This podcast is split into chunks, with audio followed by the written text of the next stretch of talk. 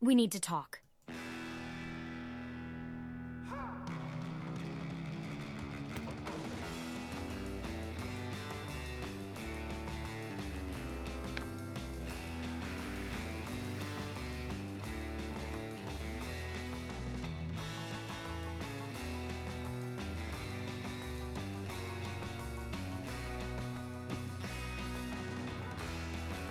Yes, a very good afternoon, and welcome along to this week's episode of We Need to Talk with MJO, the marketing podcast that is to serious debate what Elon Musk is to humility.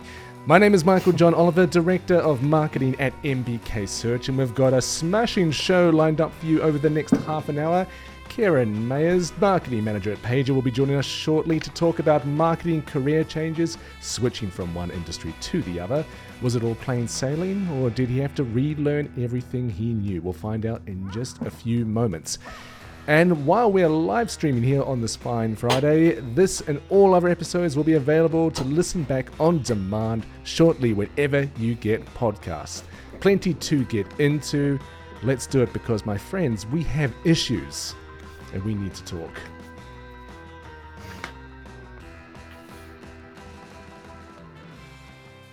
We need to talk. But first, before we get into that, I, I want to climb to the top of the mountain and pay tribute to our LinkedIn influencer friends, or should that be our influenza friends? Because it feels like a virus is sweeping through marketing LinkedIn right now. And we all know LinkedIn blows hot and cold. It's it's rough and smooth. It's Islington and Croydon. But the platform announced a tweak to its algorithm in favor of showcasing more valuable professional content. And I, for one, feel like something is going to get lost in that mix. I speak, of course, of the LinkedIn selfie. That nondescript random photo of a person standing holding a phone that somehow reinforces the written content that came before it. You could have written about everything, anything at all, from AI to GDPR to the best advice for sending children down mines, but it would have counted for naught if not for the inclusion of a selfie. And we know that people buy from people, and the best way to get people to know that you're people is to do a people thing and take a photo of yourself proving that you're people. And for a good long while, LinkedIn's algorithm was very down with people. But now, it's down on people. In a bid to lessen the Facebookification of the platform, its algorithmic tweaks will see smart, intelligent commentary rise to the fore. And I've already seen it happen Marketing LinkedIn has been whip smart in getting valuable content up front and center. How has that been done, you ask? Well, by a very clever, very sneaky wee trick the Twitter or Threads screen grab. You might have seen this. It's marketing LinkedIn will write a post and then share an image of them on Twitter or Threads or anywhere else saying the exact same theme almost verbatim. Like, behold my piffy commentary, and now again the same piffy commentary here in JPEG form. It's so obvious what's been done. It's, it's so obvious what they're trying to do. It's the latest trick plucked from a bottle of snake oil designed to go viral on, on, on, on fucking LinkedIn, for God's sakes. The hallmark movie of social media platforms. Now, don't get me wrong, I want LinkedIn to be good. I want it to be a reliable source of smart content, commentary, and insight. But if I want a good movie, I'll watch Oppenheimer, not Hallmark. I ask my fellow marketing LinkedIn compadres, please, please. They forced our hand with the selfies, and now let's do the selfless thing and let's just cut the screen caps. One bad take is forgivable, but a bad take squared is a public health risk. And that, my friends, is the view from the mountaintop. We need to talk. It is now 25 minutes to 1 here on We Need to Talk. And from screen grabs to screen dads, that was the worst segue of all time. We're going to welcome along Kieron Mayers, marketing manager at Paiger. Good afternoon, Kieron. Good afternoon. Thank you for having me on this wonderful show. You wouldn't quite be... the quite the intro. Oh, I, I do what I can. You wouldn't be caught dead posting a screen cap of your own post, would you? Nah, I think I've probably been known to do it in the past when it was uh, way, way, way before um, the current trend that's trying to bat back against the push towards more long form content. Well, you So are maybe I did it when I was a when I was a tweeter back before six, seven years ago. Well, exactly. Well, this is this is you are the the indie artist of the trend. Like you, this is when people say, "I was listening to Kieron May- Mayers do the whole tweet screen grab grab thing before it was cool." So you are Yeah. you- you're basically you're like the first three uh, albums of REM, the ones from the early 1980s nobody talks about before. Ah, before. Anyway, my friend, we have issues. We need to talk. We definitely need to talk. And you and I, believe it or not, sir, have something in common. We've both undergone something of a like a career metamorphosis. I mean, I started as a journalist, then I moved into marketing for a trade association, and then finally marketing to very different but similar recruitment companies. And now you're leading the marketing for Paiger, a B2B SaaS platform, but previously you wore the recruitment marketing hat. So, can you give me a rundown of just how a career like that plays out? Ah, yeah, good, good question. I think the way it's played out has been uh, first job out of uni was a recruitment company in the marketing team. There was no plan or design behind that. I needed a job. I wanted to do it in what I studied, and I stuck it out for a long time. Uh, did try and get out of recruitment. Went and worked for a law firm for ten months, and that was terrible. Went back into recruitment, and I suppose I'd always looked at tech no matter what the role of a marketer was at the recruitment companies I'd worked for, I'd always been heavily involved in the the tech implementations, what products can do what. So yeah, becoming more and more familiar with the product like Paiger over the last three years. Um, yeah, it, the transition into tech is somewhat via the stepping stone of the recruitment industry of a whole as a whole.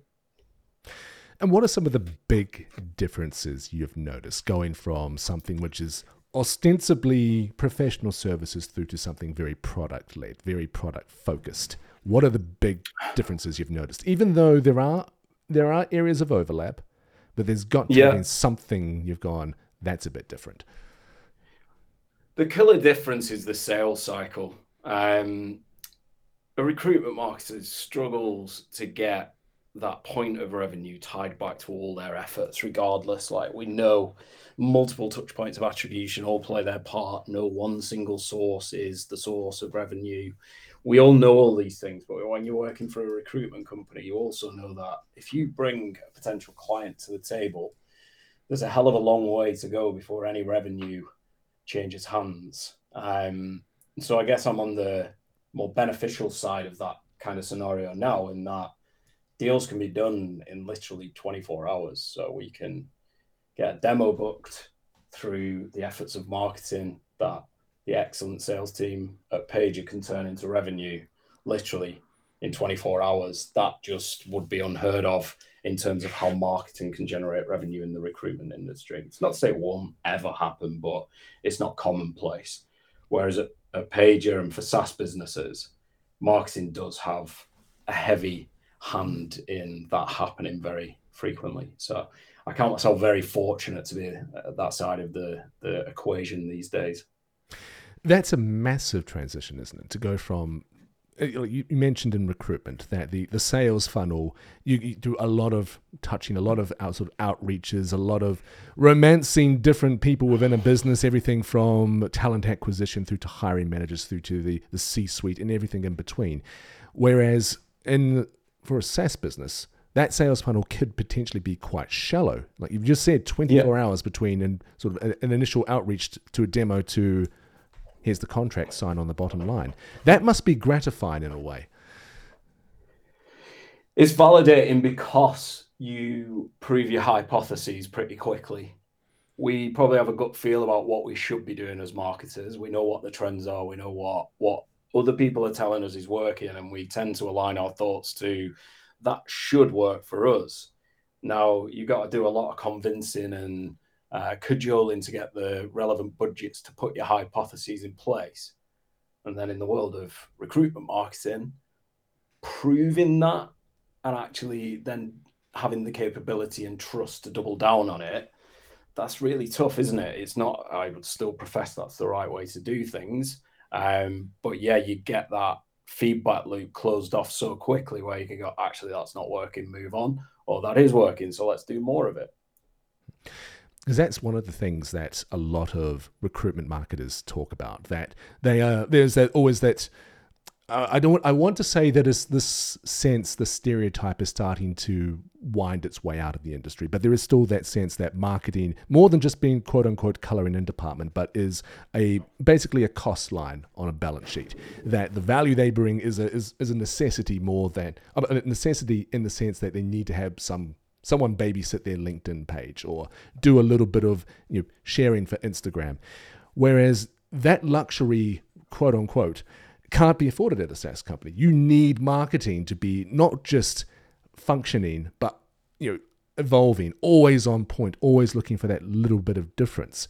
Uh, that has got to kind of keep you on your toes as well. Yeah, that's true. The, there is a there is a number on my head, so to speak, uh, to put it back into I guess more sales and recruitment terminology.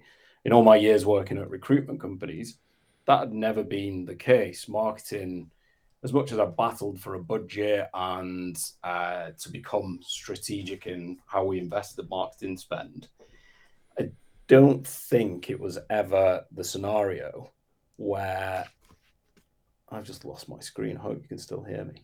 Um, I don't think it was ever the scenario where we were going to get fired by missing targets. And um, I'd like to think I won't get fired by Darren. I think he's listening.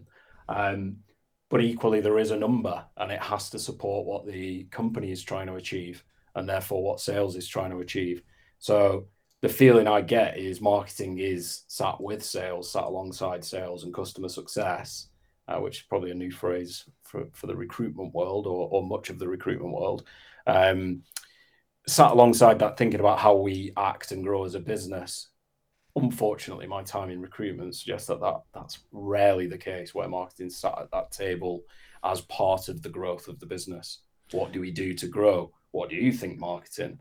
Can't say I, I got asked that question often. And everyone knows Paiger. Everyone, certainly within the recruitment marketing space, knows Paiger. But what does the day on the marketing desk look like? Could you put that into real terms for us? So it's right now it's it's split. There's a the 50-50 split. There's half that I've become comfortable with uh, over the last six months or so, and the half that I'm starting to find out more and more about is that almost customer success side. So in my first six months, it was very much marketing to a familiar audience. Uh, bearing in mind, I've I've come from a marketing, a recruitment marketing agency before this role, so I was dealing with recruitment business owners, leaders, marketing directors to support their marketing. So my customer ultimately was uh, remains the same, and I've been marketing Paiger to that same customer, that same persona. So the shift has been from pitching agency services, or before that, pitching recruitment agency service to pitching SaaS but the new half of the job um, is customers and retention. And again, that's that's a whole new world to me. So you get someone onboarded as a SaaS customer, even with a great product. Um, not every one of our users will be someone who was involved in the buying process. So all of a sudden, they are suddenly given this technology and expected to just hit the floor running with it and get some real value out of it. So that side of a marketing role in terms of marketing to that existing customer is pretty new. So that's taken a lot of my time at the minute. Um, hopefully that answers the question. Did you want more granular detail on what do I actually do all day? Well, it, it's it does strike me as interesting that you, you say that there's a the aspect of the business which is you know aspect of your job, I should say, that's very familiar, very very kind of old. I don't want to say old hat, but you feel like ah, this is uh, the land that I'm familiar of. I, I, I understand where things yeah. are. I can get that.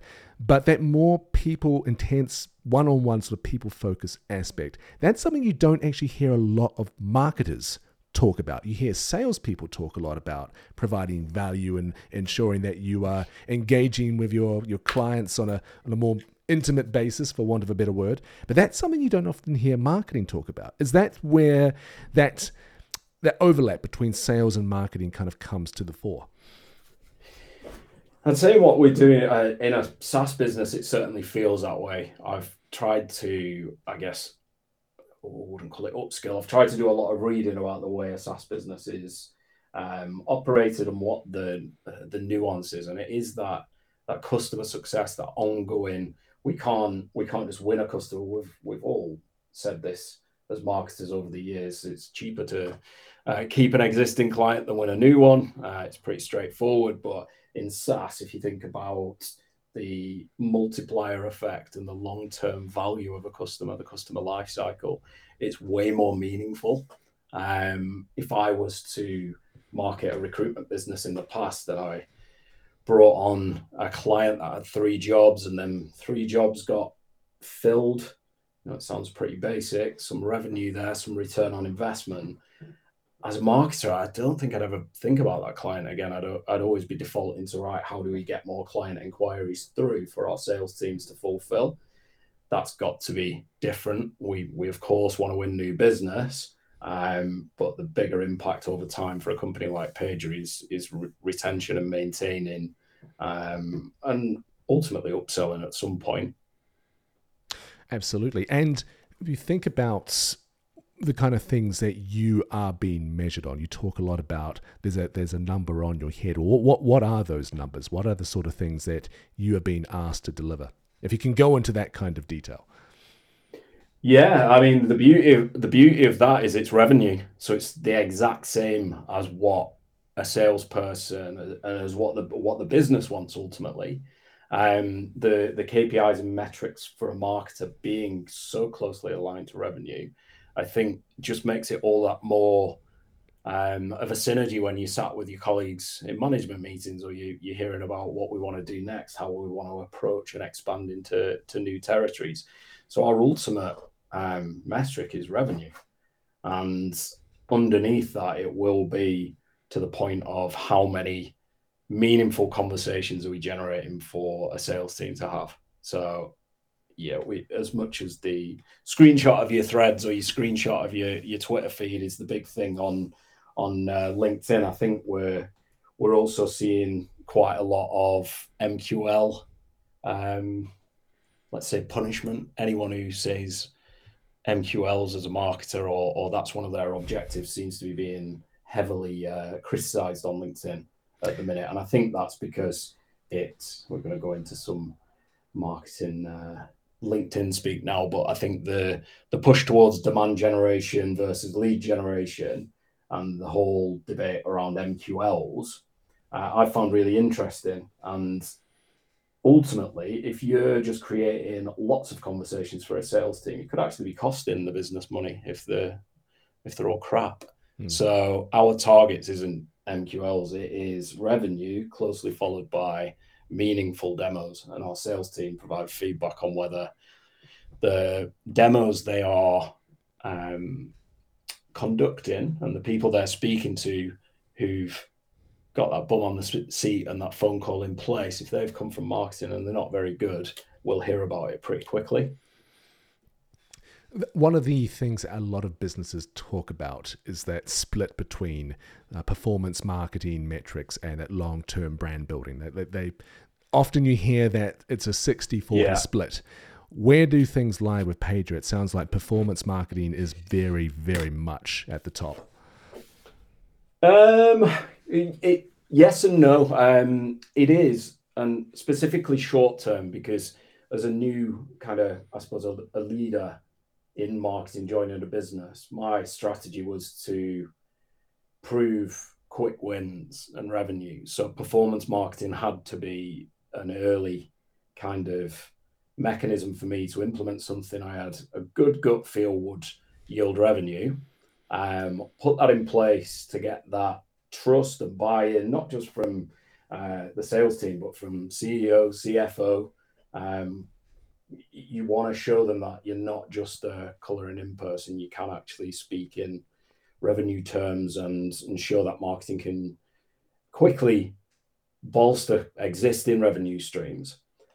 Underneath that, you've touched on it already. Paiger, you know, has got an established brand within this industry. So a lot of the the long term stuff, it's not that it's not been a focus; it just already existed. So I think I've been very fortunate to come into a business where the foundations, as I always describe, brand awareness and you know the the longer term aspects of that typical graph where you've got one you'll know the name of it, but I can never remember. You've got one long term graph going upwards, and then you've got the zigzag graph going up on top of it. So mm. your sales activation versus your brand building.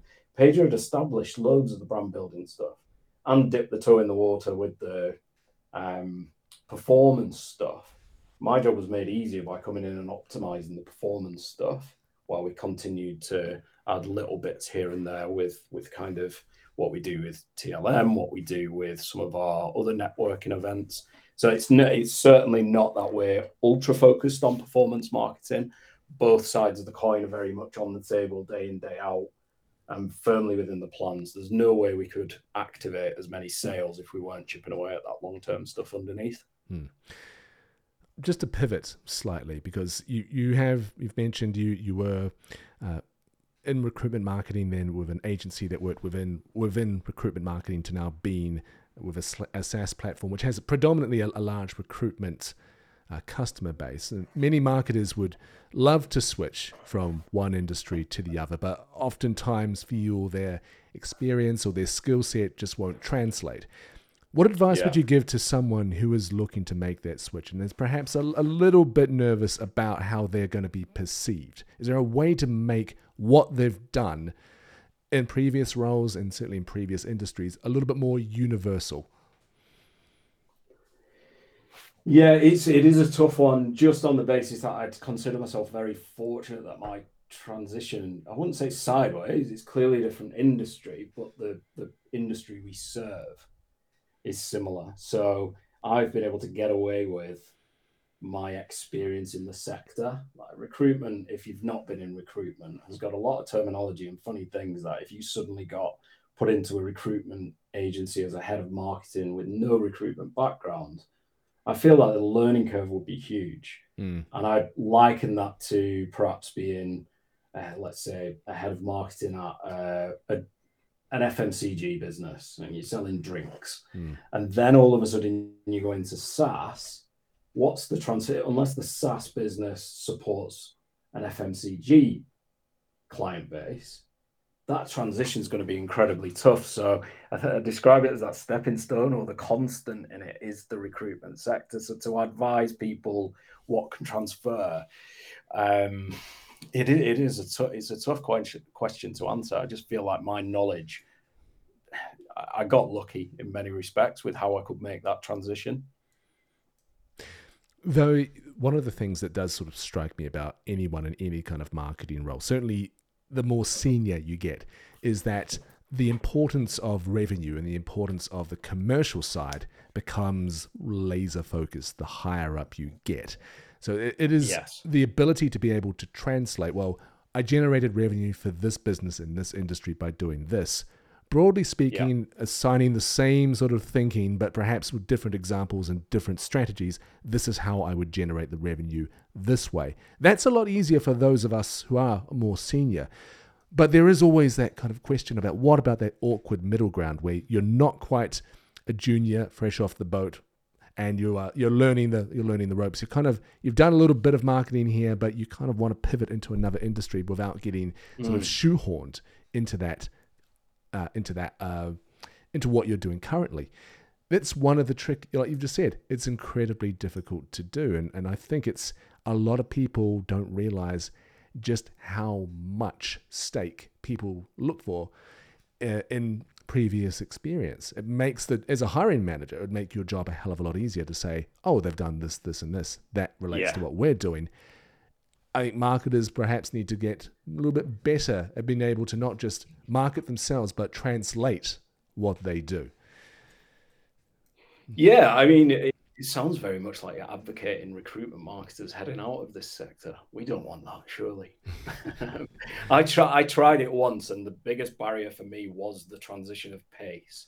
Hmm. Um, if you've only ever experienced recruitment as a marketer, it is fast paced. I say the only thing that's more fast paced is tech or SaaS. Mm. When I made that move into a legal firm, a law firm for a while, the pace was so slow that I struggled. I just found it just incredibly difficult to get anything done. So anyone who's had experience at that mid level, uh, as you described it, you're not quite getting into those conversations or getting the password to the spreadsheet that shows the true financial status of the business.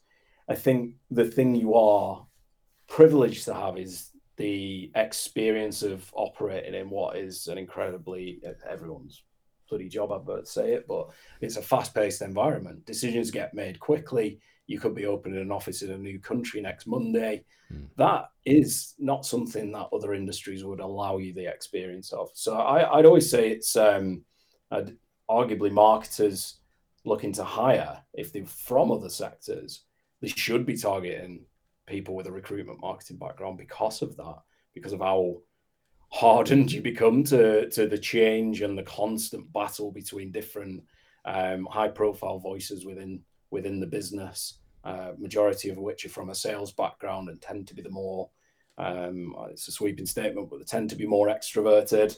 So if if you've lived that experience, you'd be pleasantly surprised if you went to a different industry just how much you are uh, capable of of dealing with. Um, but yeah, I would implore anyone who's at that mid level to work with their senior marketing or operations person to get as much visibility as possible with anything relating to the finance and revenue of a business. Appreciate a lot of people are guarded about that stuff, but it's my belief as a marketer, you can't really operate at the top level if you're not getting uh, your eyeballs on that information. Absolutely. I completely, completely agree. Just pivoting again back to Pager. Paiger made a, a massive play just a, a, few weeks ago to, to capture the attention of the recruitment marketing ma- marketing market. I wrote marketing market. Yeah. I thought I got that wrong. You, you've recently taken the reins of the Lonely Marketers Group, which is now, as of today, 300 recruitment marketers on board. What is the, the big vision for for that? Why why that group? It seems obvious, but what is the broad vision for that going forward? Yeah, it was. Um, there is a vision. The vision from from myself is the best form of marketing would be to build a community. But there's a community that already existed and we were part of, myself as a marketer, the others in the Paiger marketing team. Darren, through his constant advocacy and promotion and sponsorship of the, the community in the past. Um, and ultimately, I think we all didn't want to see Glenn's hard work fall by the wayside. I think the WhatsApp group was very much self fulfilling and everyone contributes really well. However, the kind of ah, what's the the description? Not the the kind of I always forget the name of this because it's not one I used, but the wheel sort of analogy rather than a funnel analogy. The mm. things that keeps it moving long term would be things like the podcast episodes, the newsletters, the events. I think the WhatsApp group fuels itself, but would it continue to do that forever? Um, I was a passionate kind of contributor to that group for a lot of years in in different different roles, um, but the value I've taken from it, it was just, you know, it, we're not prepared to see this fall by the wayside. So the vision for it was, Paiger can get some real value from the contributions of people within that group but we're not coming in to buy it as such. We're coming in to protect it. Sounds very noble, doesn't it? Um, and ultimately, what we want to do is give back more to the participants by way of shaping events, maybe more educational events, and um, get togethers where it's not just about meeting up for a few drinks. That will still be a key fixture of it because everyone has a great time, um, and there seems to be an appetite for that so yeah, the, the vision ultimately is why would we start from scratch and build a community when an existing one that we're already part of um, needs the support. So there's no ulterior motive as such. It just felt like a good um, marketing decision ultimately. And I think there's there's something to be said, isn't there, about a lot of businesses and a lot of marketers talk about how community is the future. We need to build a community. We need yeah, to do this. Exactly. Yeah. But there's there's one ready made, which, for yes. all intents and purposes, believes in the product you have. You- You're not swooping in volcanic style, and we can we can slander them on this show. You, this is this is the privilege I have. It's not like we you've been acquired by some multinational corporation which is just going to use the group as a, a glorified leads generation tool. It, it is, like you said, about protecting it, but at the same time, there's a lot of good brand association work alongside it too because I, I will go on, on a limb and say I had not heard of Paiger until The Lonely Marketers and it was through seeing Darren seeing the way he inter, uh, interacts with people the, the fact that he was doing recruitment marketing or doing recruitment SaaS marketing I suppose from the right Yeah. perspective that ingratiated him and Paiger to me and I say this as a as a, a proud Paiger customer. It was one of the earliest and best decisions that we at MBK made. Like this, this piece of tech is essential for what we plan to do, and certainly for how we see ourselves moving forward. But that would not have been possible if not not having that kind of nice brand building, for want of a better term, there Yeah. right in front of me. So there's something to be said for that as well, isn't there? Wink, wink, nudge, nudge. Yeah, yeah. I mean, appreciate everything you've said because it's so validating to hear it. Because obviously, we it wasn't it wasn't a decision made overnight. There was plenty of conversations had about how well this decision would be received. So it was it was carefully thought through to avoid any. Um, we didn't want negative connotations about us as a brand, but also we didn't want people to suddenly feel it was uh, a commercial sales arm where we would just burn through the people in that group and suddenly um, let let the community aspect fall by the wayside. I think the sentiment we were already getting from the group suggested it was the right move. It certainly feels like that after everyone's found out and and what we've seen so far. So yeah, we we don't plan to change that, and we um, yeah we hope more people in that group build an affinity with the Paiger brand. But the TLM group and community for me is a brand in its own right, and um, I think if people were disgruntled with Paiger as a supplier, we wouldn't shy away from them coming forward to us outside of the group or talking about us within the group because we've always seen it as a key. Uh, I say this phrase a lot, but feedback loop from actual customers, people with arguably the the greater ideas than us, because you're literally on the the Paiger tools day in day out. Absolutely. And just finally, before we, we wrap up, broadly speaking, thinking about how your career is going to play out. I know it's it's a the the tackiest and most uh, you know obvious job interview question of all, but how do you see your career playing out? What do you imagine that looking like? Jeez, I never think further than the, the next week or two. Um, uh, my career, you know what, I am extremely satisfied where where I am learning about the way this intersection of three different things. So marketing, SaaS, and tech, which I've already always been in, interested in, and and the recruitment sector. It's cheesy as anything, but I can't imagine not working in this sector, even though I tried to get out once. Just the you know the the people from everyone from the supportive characters amongst the marketing community to the absolute mavericks that set up and run these types of organizations i doubt i'd ever leave the sector um, and i would say it will be based around let's see the growth of Paiger over the next three to five years ultimately i can't see me moving anywhere to do anything different until that point i have to say that darren's listening yes, yes, yes. And Darren, he, he was he was on brand the whole time. Thirty-five minutes of non-stop brand goodness. He did you proud.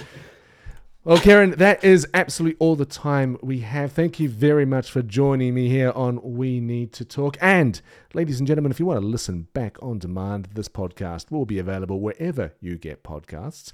It will be posted on the event link shortly.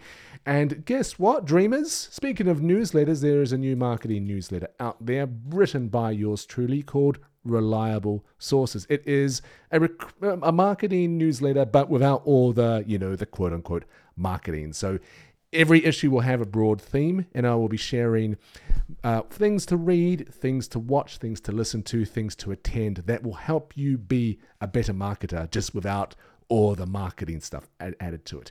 Follow it on LinkedIn, or you can send me a DM and I will send you to the Substack link. But from myself and Kieron Mayers, ladies and gentlemen, we had issues and we needed to talk, We need to talk. and we have talked. We'll see you again next time.